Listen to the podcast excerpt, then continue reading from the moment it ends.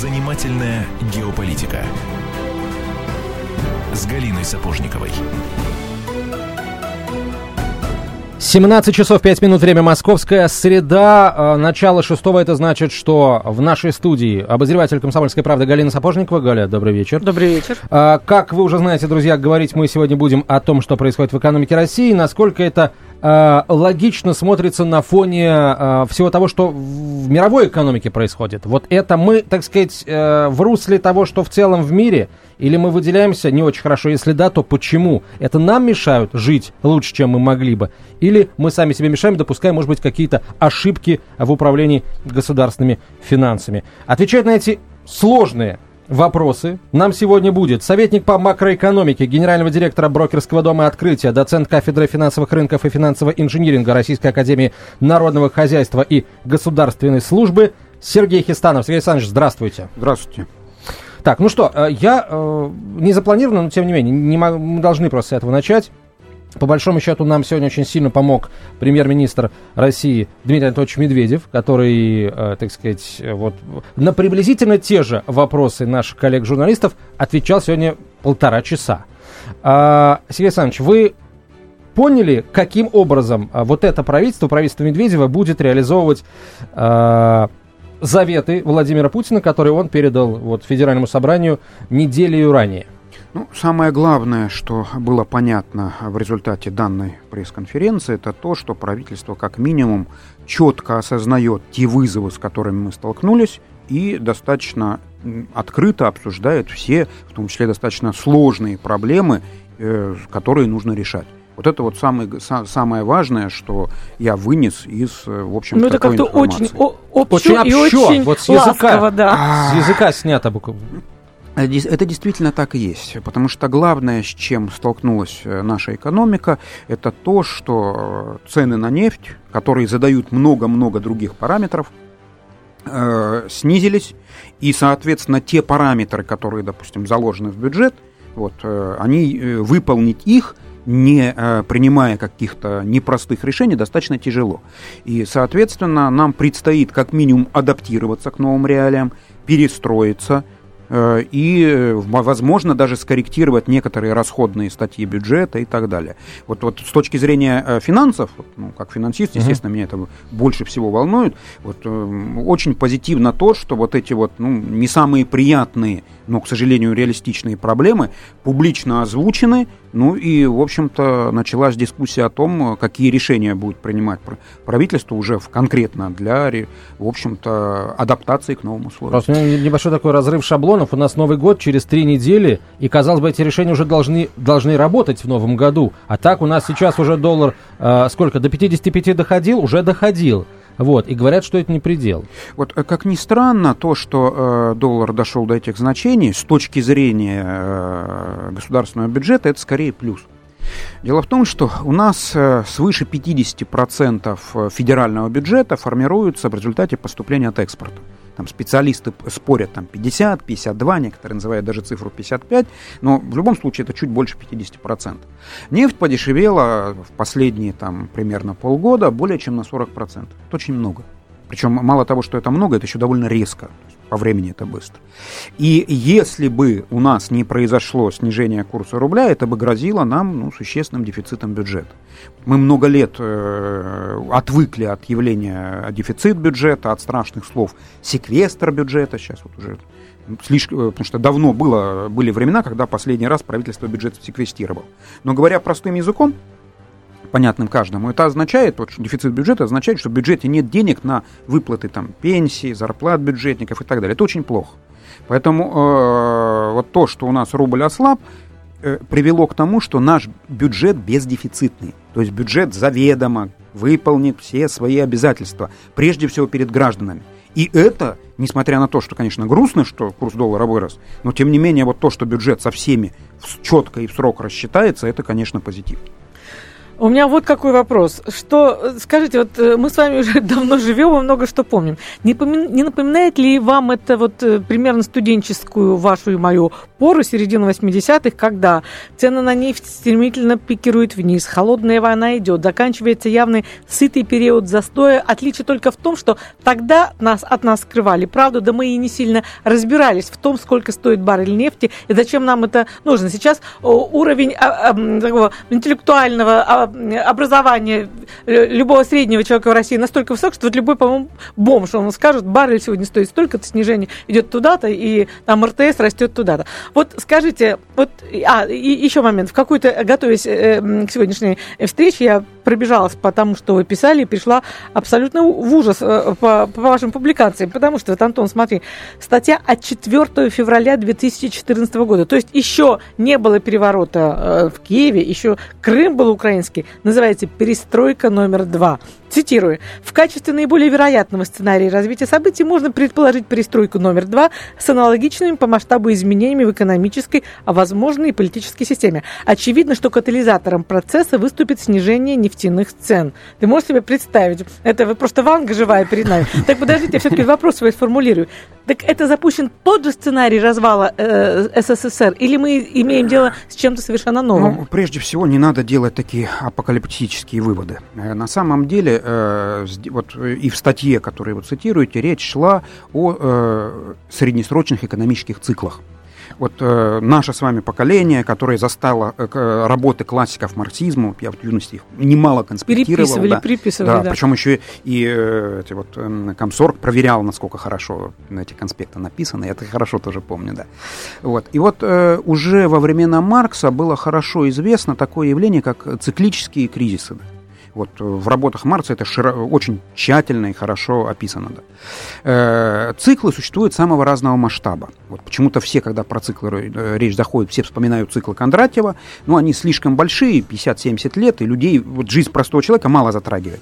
А вот очень сильно затрагивают жизнь простого человека среднесрочные циклы, или как вот по фамилии ученого, который их открыл, циклы Жугляра. Вот наше с вами поколение помнит минимум три таких цикла. Вот я напомню, это 86 год, 97 год, 2008 э, год, ну, следующий где-нибудь там 16-18. Эти циклы длятся обычно 7-12 лет, немножко по-разному. И вот давайте прямо вот по этим годам и вспомним, да.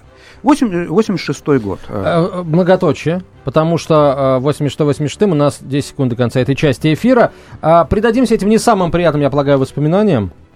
И э, вернемся в день сегодняшний уже через несколько минут после выпуска новостей. Оставайтесь с нами. Занимательная геополитика. Темы, о которых говорят. Небанальные точки зрения, мнения и факты.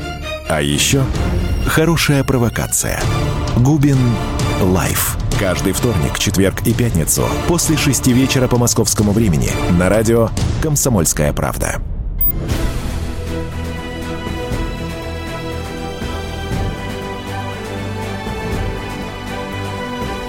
Занимательная геополитика с Галиной Сапожниковой. 17.17 в российской столице. Продолжаем разговор. У нас в гостях советник по макроэкономике гендиректора брокерского дома «Открытие», доцент кафедры финансовых рынков и финансового инжиниринга Российской Академии Народного Хозяйства и Госслужбы Сергей Хистанов, Галина Сапожникова, я Антон Челышев. 86 год. 86 год. Это э, первый э, э, серьезный экономический кризис, который был четко связан с ценами на нефть. Цены на нефть упали. Ну, отдельный разговор, почему они упали – вот тут тоже некоторые параллели с текущим моментом просматриваются. Вот, но... Есть их уронили или они сами упали? А, и, и первое, и второе. Вот самое интересное, и тогда, и сейчас есть элемент э, сознательного воздействия, есть элемент пресловутой невидимой руки рынка. И, к сожалению, только постфактум, я думаю, что не раньше, чем года через три после того, как события произойдут, станет понятно, какой вклад там сознательного воздействия, какой вклад рыночных сил. Но, тем не менее, они упали с примерно с 50 тех долларов до примерно 10, российский сорт, который, кстати, тогда назывался вовсе не Юрлс, как сейчас современный назывался, а старые нефтяники помнят, назывался Ромашкин по названию райцентра Ромашкина в Татарстане, где добывался вот эталонный сорт. Вот. Э, на Ромашкин цена падала даже ниже 10 долларов. Денежный поток Советского Союза сильно упал. Соответственно, вот те, кто помнят те времена, у нас э, произошла перестройка и одновременно начал падать жизненный уровень, да. Вот, тратили, тратили, тратили резервы. Как резервы исче, э, иссякли, ну, произошел э, драматический распад Советского Союза. Да. А тогда нефть, по-моему, вообще чуть ли не до 9 долларов упала. Ну, да? на российский сорт почти до 7 падало вот на некоторое время, да. Представляете, почти в 7 раз, да. Я представляю, как мы жили, а вернее, я помню, Я тоже как мы хорошо жили, представляю, да. да, вот я как раз это попало на мою юность, когда я там из сотрудника Академии наук, уважаемого, там, по даже старшего, да, да по-моему, старший научный сотрудник я уже был, да, вот при, моя зарплата стала меньше, меньше, меньше, меньше, вот покупал покупательная способность, да. Вот. И поэтому я тоже, к сожалению, это помню очень хорошо, да. Я помню, как я стояла в Таллине в очереди, какую-то последнюю курицу синюю отдала А-а-а. человеку, у которого, знакомого, у которого тогда только что родилась дочка, ему было нужно чем-то кормить жену. И спустя лет 10 этот человек мне потом донос написал. То есть еще Господи, такие истории да. вот. Но, тем не менее, действительно, да. это были драматические, вот с точки зрения да. Э, снижения жизненного уровня года, да. Вот. Э, соответственно, прибавляем 11 лет, 97-й, причем именно 97-й, не 98-й. В 97 году происходит там азиатский кризис, падает нефть с немногим более 20 до почти 10, то есть почти в два раза на этот раз. Э, опять падает денежный поток уже не СССР, а России. Опять тратят, тратят, тратят резервы. Как резервы иссякают, август 98-го, дефолт. Прибавляем к 97-му 11 лет – 2008 это уже помнят все, опять падает нефть со 147, ну, минимум падения 38 долларов – опять, ну, не дефолт, но девальвация, кризис и так далее. А дальше не получается. Прибавляем 11 лет, получается 2010 год, а нет, по нам нет, шарахнул нет, какой? 2014. Не, не, не. Во-первых, если уж 11 прибавлять а, 19, да, да, да, а во-вторых, смотрите, да. дело в том, что это все-таки не так строго по 11 лет, это там диапазон да. 7-12, а сейчас из-за пресловутой глобализации все немножко ускоряется, поэтому правильнее, наверное, прибавлять там не 11, а 7, 8, 9. То есть мы еще в начале пути, нас ждет что-то ужасное еще дальше? Э, в принципе, да. Ну, вы в принципе, да. И, кстати говоря, вот тоже э, очень распространенный миф, не стоит воспринимать кризисы как какую-то катастрофу. Вот у нас очень многие говорят о кризисе как о катастрофе, как стихийное бедствие и так далее. Это в корне неверно. Эти циклические кризисы – это примерно как смена времен года. Да, всем нравится весна, вот приятно жить летом, да. Но за летом, к сожалению, обязательно будет осень, за осенью будет там суровая зима, но как, какой бы суровая зима ни была, я вам весну гарантирую, да. Да, вот. но если Раньше весна, или позже, но она и суровая придет. зима придется на нашу, на нашу, приходится на молодость, то как-то жизнь всей э, становится кстати, жаль. Кстати, вот даже есть такая, извиняюсь, что американская поговорка, да, что средний американец за свою трудовую жизнь переживает один кризис и три депрессии. У них просто пенсионный возраст побольше, 65, и как, э, работать начинают пораньше, поэтому, как правило, вот как раз вот примерно 4 таких вот 7-12-летних цикла они переживают. А, то есть у нас ничего уникального нет. Мы живем ну, как последние, все в мире, Последние да? 250 лет вот это очень хорошо изучено. И причем многие э, достаточно грамотные, ну, при этом желательно еще состоятельные люди, вот эти кризисы даже к своей выгоде используют. Вот если вы надумали покупать какие-то активы, неважно, будь то недвижимость, будь то, может быть, кто-то бизнес, то понятно, что выгоднее всего эти покупки делать не тогда, когда все замечательно, а наоборот, когда все плохо. Потому что вот как есть такая поговорка, кому война, кому мать родная, тот, кто подошел к кризису с накоплениями, еще желательно в правильной валюте, тот получает возможность купить э, хороший там, объект за привлекательную цену. И даже еще одна забавная подробность, что вот на Западе э, многие бизнес-леди, то есть женщины, которые сознательно строят свою карьеру, предпочитают рожать детей как раз в период кризисов. Почему? Потому что выпадание из карьеры там на год-два, когда все сокращается, там замедляется, намного меньше тормозит дальнейший карьерный рост, чем когда все расширяется, создаются там новые мощности, отделы и так далее. Понятно. Ну вот, знаете, какой я сделала оптимистический вывод из вашего такого пессимистического потока. В том, что э, Потому что кризис, нынешний кризис никак не связан ни с ситуацией с Крымом, ни с санкциями.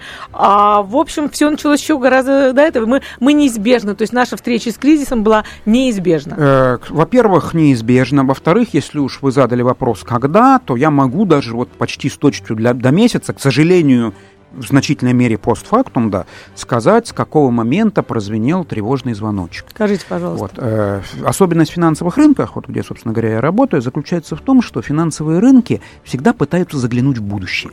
Не всегда у них хорошо получается, но вот человек, который думает, купить мне акции или продать мне акции, он думает не о том, что сейчас, а о том, что будет. Потому что если купить сейчас, а будет лучше, то акции вырастут. А если, не дай бог, купить сейчас, а будет хуже, то акции упадут. И вот финансовые рынки э, показали очень интересное явление с весны 2013 года, примерно март-апрель.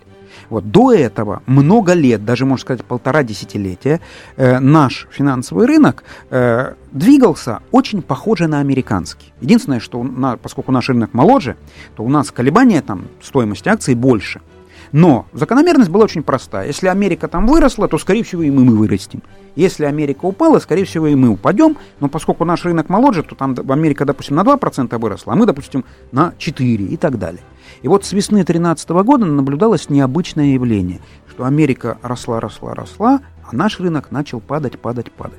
Вот это был первый тревожный звонок. Это говорило о том, что вот те самые акулы финансовых рынков, крупные международные инвесторы, фонды, вот, э, с весны 2013 года начали сомневаться. Не, не в том, что у нас происходит, а в том, что мы и дальше будем там расти, и, соответственно, начали потихоньку продавать наши бумаги и выводить свои деньги. Нигде в кулуарах, может быть, не говорилось, а почему, в чем, так сказать, э, причина их сомнений? А, к сожалению, только догадки. Э, деньги любят тишину, и большая часть крупных инвесторов не любит комментировать свои действия, да. Но э, сейчас, опять-таки, немного постфактум догадаться легко. Мы практически с 1998 года росли на очень простой идее – вот, кризис 98 года привел к сильной девальвации, и мы все, и граждане, и наши предприятия сильно подешевели в твердой валюте. Вот, соответственно, раз мы стали сильно дешевыми, то а все нас в... надо покупать. Да, все в мире стремится к средним значениям. Вы абсолютно правильно сказали, это простая человеческая идея. Раз что-то сильно подешевело, то большая большая вероятность, что оно будет расти. И к нам хлынул большой поток капитала, который и двигал нас вперед, ну вот почти полтора десятилетия. Хорошо, сейчас, когда э, капитал, э, вот отток капитала уже какой, второй год, да, у нас э, наблюдается устойчивый? Да, и причем еще и растет. Мы, мы снова дешевее. То есть логично, наверное, предположить, что когда мы вновь подешевеем, нас опять решат покупать. Да, но для того, чтобы нас покупали только на этой идее, нам нужно подешеветь еще разика э, в 3-4. Мне даже не хочется анализировать. Здравствуй, паперть. Да-да, это хороший, хороший заголовок для статьи. А вот у меня, знаете, вот такой вот возник вопрос. Вы писали в одной из публикаций о том, что, в принципе, не санкции, не нефть причина, и не а, причина кризиса, а закрытие долгового рынка. О том, что у нас 190 аж миллиардов долгов, которые мы должны будем выплатить в этом году. Откуда у нас? Стоп, у нас стоп, же было стоп. Нет, 190 это какая-то ошибка да. в цифрах, либо неправильное цитирование. Mm-hmm. Вот тут надо вот с этими цифрами mm-hmm. надо быть осторожнее. Смотрите, э, я действительно э, это писал, но писал в каком контексте? Э, в контексте того, что давит на курс рубля. Потому что это всех беспокоит, и давайте с этим разберемся. На курс рубля в настоящее время давит четыре совершенно разных фактора. Два объективных, которые неплохо поддаются анализу и прогнозу, ну, относительно, а два довольно субъективных, поскольку они завязаны на человеческую психологию. Из объективных факторов на первом месте это по значимости это цены на нефть, на втором значимости, э, месте по значимости это выплаты по внешним долгам. Вот э, начиная с начала 2000-х годов отечественные предприятия предпочитали занимать на Западе, просто потому что там ставки были меньше. Понятно. Большая часть этих займов была в диапазоне 4-5% годовых. Сравните с нашими ставками. Сравним. Только после короткой рекламы выпуска новостей продолжим этот разговор. Друзья, оставайтесь с нами. Это «Комсомольская правда». Прямой эфир. Занимательная геополитика.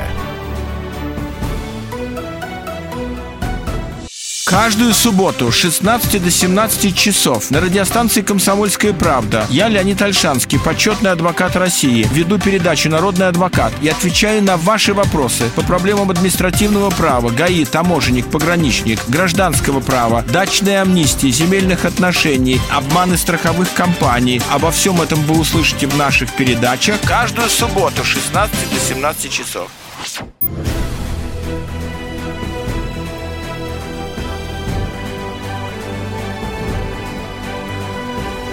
Занимательная геополитика с Галиной Сапожниковой.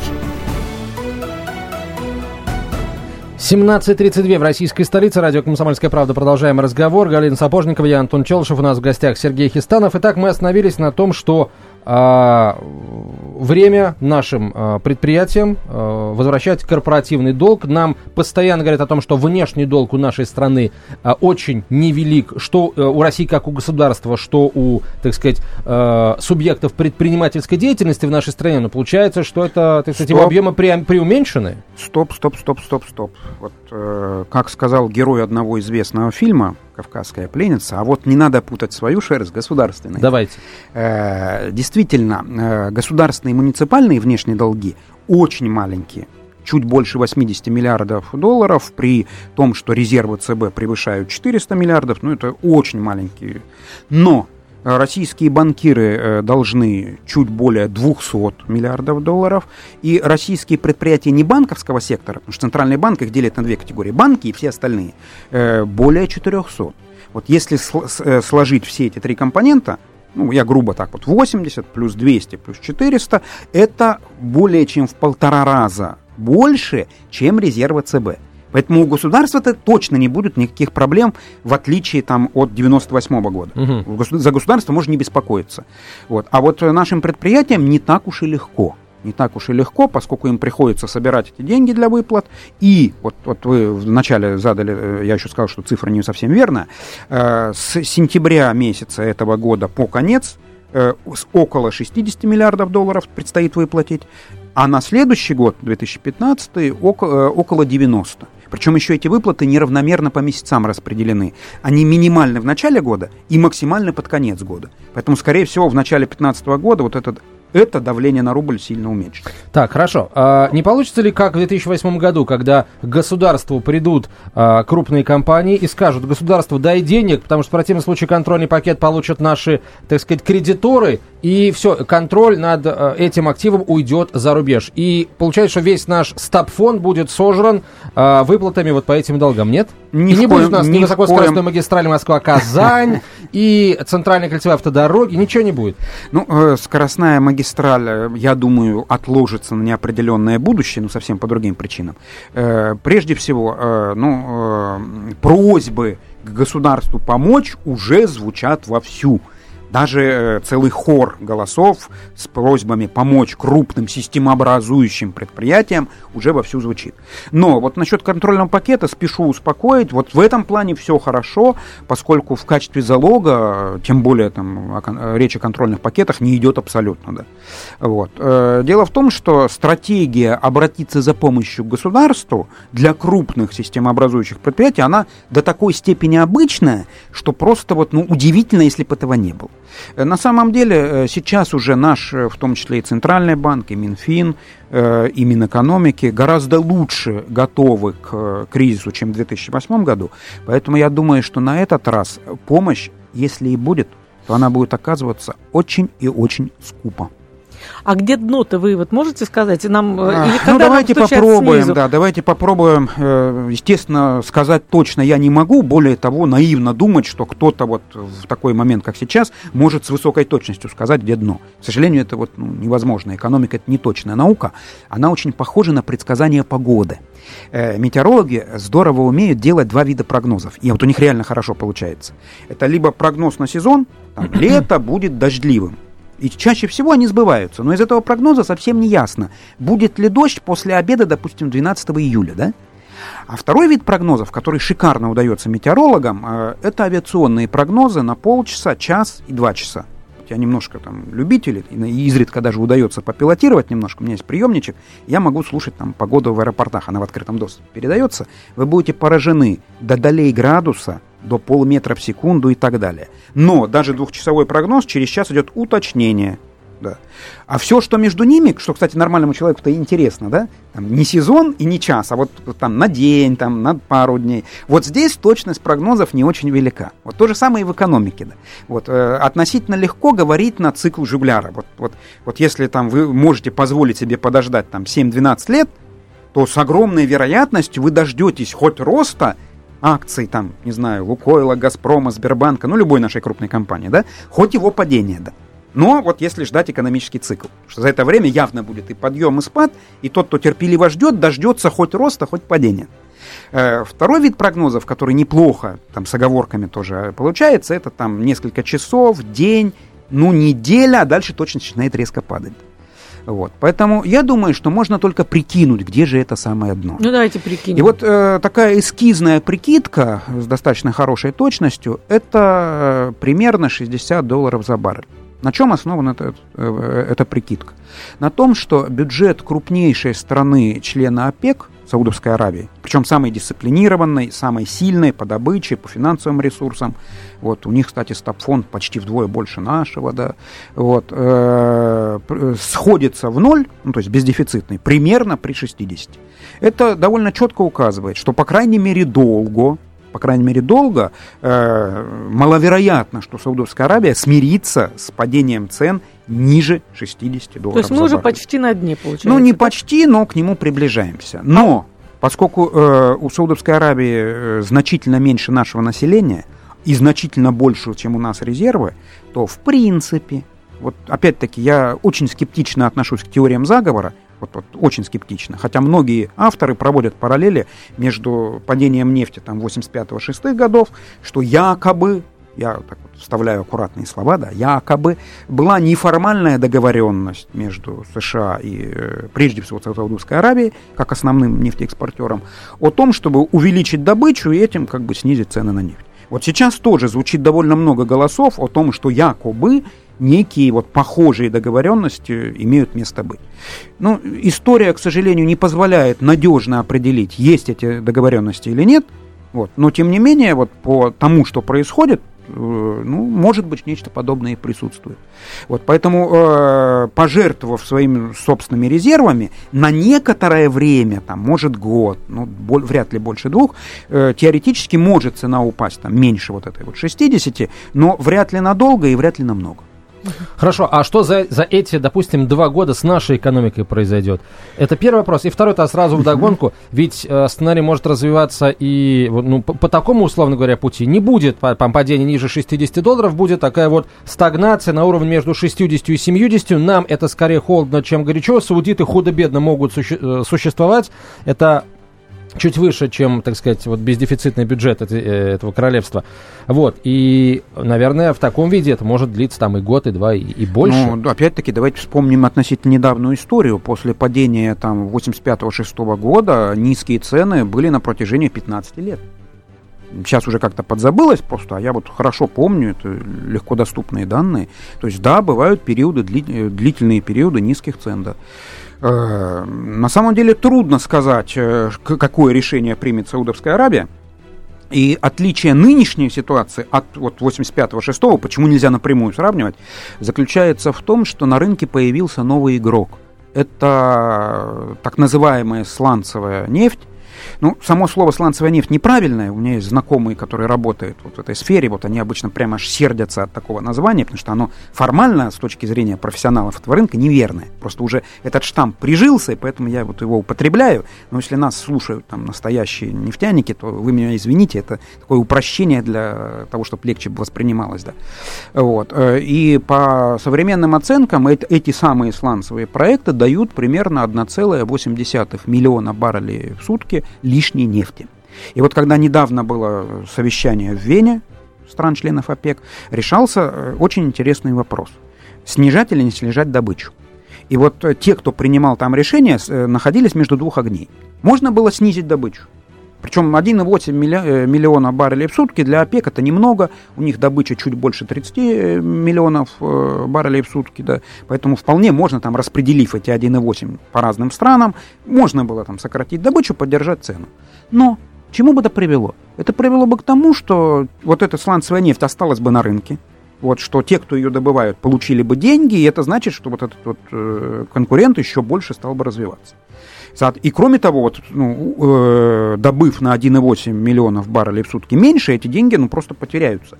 Цена будет та же, а нефти-то меньше, поэтому для бюджетов этих стран, для компаний это все равно потеря. Только не на цене, а на объеме. Они решили иначе. Они решили добычу не снижать, цена упала, и э, вот их расчет базировался на том, что себестоимость так называемых сланцевых проектов, она выше, чем обычных. И, соответственно, одно и то же падение цены по сланцевым проектам бьет больнее. Вот. Ну и, видимо, ставка сделана на то, что часть сланцевых проектов будет просто законсервирована. То есть они никуда не исчезнут, просто их закроют и будут ждать повышения цены. Вот, вот собственно говоря, поэтому нефть и упала. Хорошо, тогда в следующей части эфира, наверное, мы перейдем к, а, наверное, более конкретно а, перейдем к э, не, самой неблагодарной истории, к прогнозам, потому что мы должны спрогнозировать, попытаться а, попрогнозировать не только применительно к бюджету всей страны, но и, наверное, каждому нашему кошельку. Занимательная геополитика. Историю пишут победители, они же ее и фальсифицируют. Я Николай Сванидзе, я расскажу вам, как все происходило на самом деле. Я выбрал самые яркие и важные исторические события года, а также вроде бы незаметные, но значимые факты, которые оказали влияние на ход истории. Один год из жизни России глазами ее жителей. Документальный сериал «Исторические хроники» с Николаем Сванидзе – Слушайте на радио «Комсомольская правда».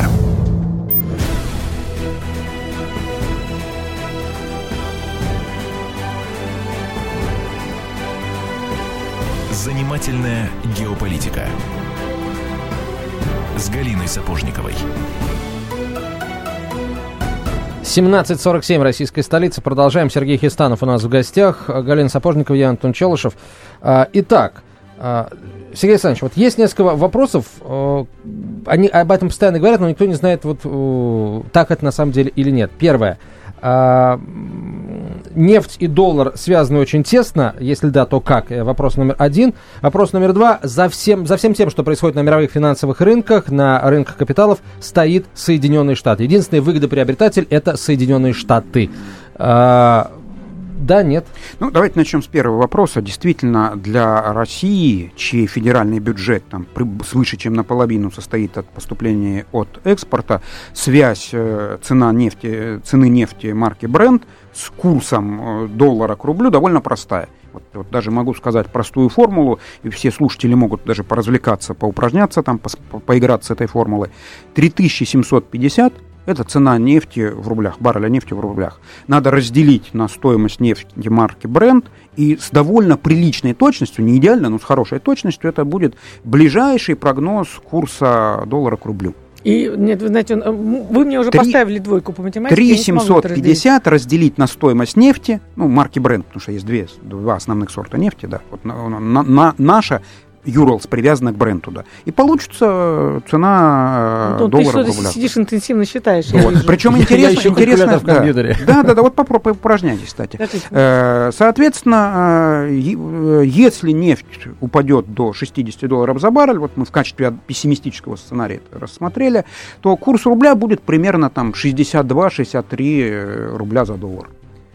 Кстати, раньше э, цифра была не 3750, а 3600. Вот сам факт того, что эта циферка растет, говорит о том, что у нас растет не нефтегазовый дефицит бюджета. Сейчас скажу, что это простыми словами, что это означает мудреное слово. Это означает, какой бы у нас был дефицит бюджета, если бы у нас не было дохода от нефти. Э, это очень четко намекает нам на то, и частично в сегодняшнем своем э, общении с журналистами э, наш премьер-министр господин Медведев затронул эту тему, вот хотя и вот общими словами, но он обозначил, что, возможно, некоторые параметры бюджета потребуют корректировки.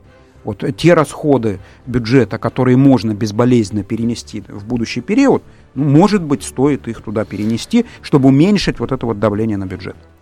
У меня один вопрос, но э, глобальный. Куда бежать и как спасаться? Как государство, так и э, гражданину этого государства. Вот скажите, например, многие говорили о развороте на восток, о том, что займы европейские, в которых нам отказано, мы можем э, взять у того же Китая. Что с этим направлением? Э, теоретически можем, никто не возражает. Но, как вот буквально два дня назад э, руководитель Сбербанка Герман Оскарович Греф э, даже большую статью такую написал, что э, это будет нелегко что была совершена специальная поездка по странам Юго-Восточной Азии, было общение с азиатскими инвесторами, и вывод был сделан следующий, что потребуется немало времени для того, чтобы получить доступ на азиатский рынок капитала.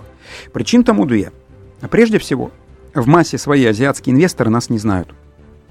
То есть они смотрят на нашу страну не как на э, то место, где можно капиталовложение сделать, да, куда можно прийти своим капиталом, а просто как источник, где можно купить сырье. Вот в этом качестве они нас знают, а вот в качестве возможного места для вложения капиталов пока, к сожалению, нет.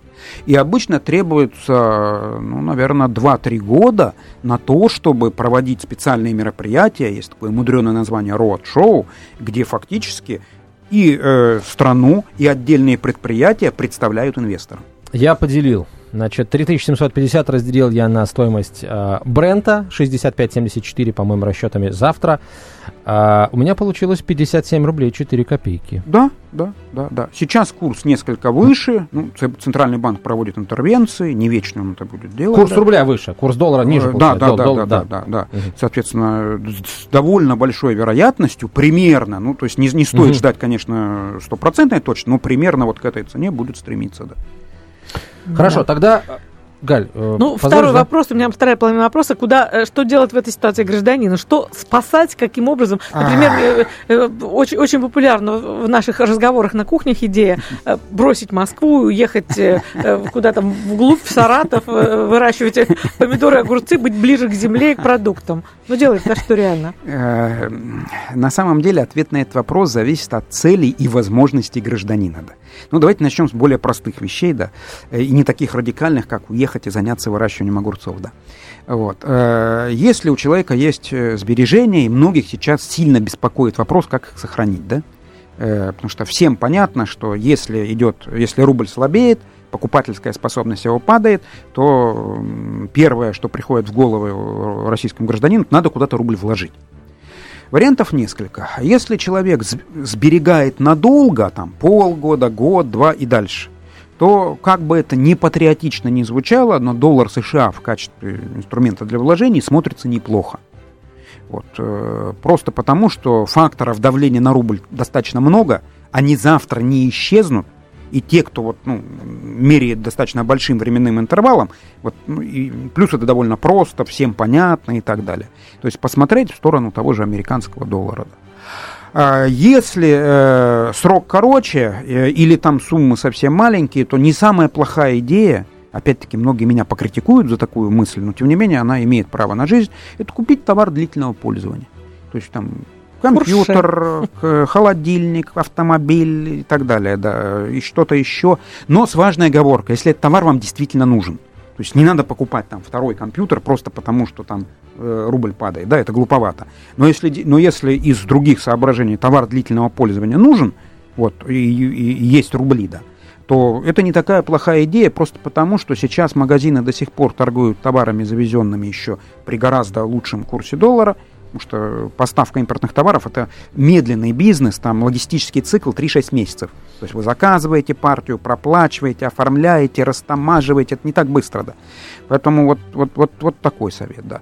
Если же говорить о более длительном интервале, то надо понимать, что снижение курса рубля, вот если это как-то отразится на простых людях, да, мы все станем немножко беднее, да. Покупательная способность наших рублевых сбережений, к сожалению, снизится. Насколько снизится, тоже вычислить легко. Тут не надо быть высшим математиком, специалистом по высшей математике. Э, примерно треть нашей потребительской корзины – это импортные товары. Ну, почти все, что на нас одето, значительная часть нашего продовольствия. Сейчас чуть меньше стало благодаря вот, э, так называемым контрсанкциям, но тем не менее.